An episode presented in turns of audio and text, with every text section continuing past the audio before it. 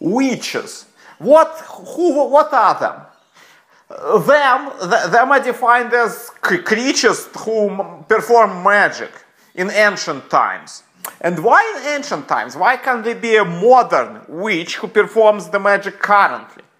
Oh, because, well, for one, she, and it would be a she because, well, what would be the name for the male witch? What, what would, there isn't one. This, they haven't hired any males for that position.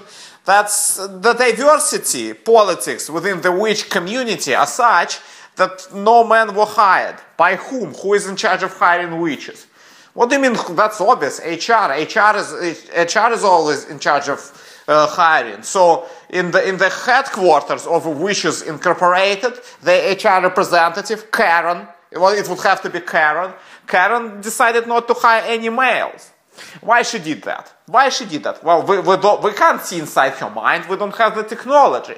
And I think this is what I really want to talk to you about. Apple. Apple deleted the home button on their phone.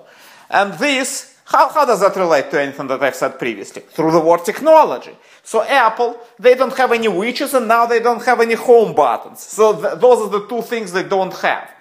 Disappointing? Certainly. True?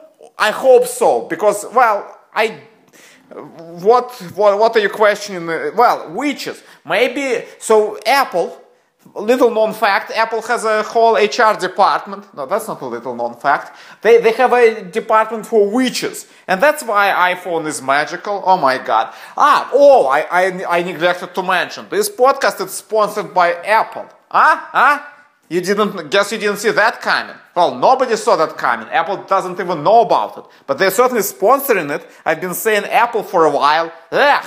That's not that I just beat into the apple. How do you like them apples? Not very much.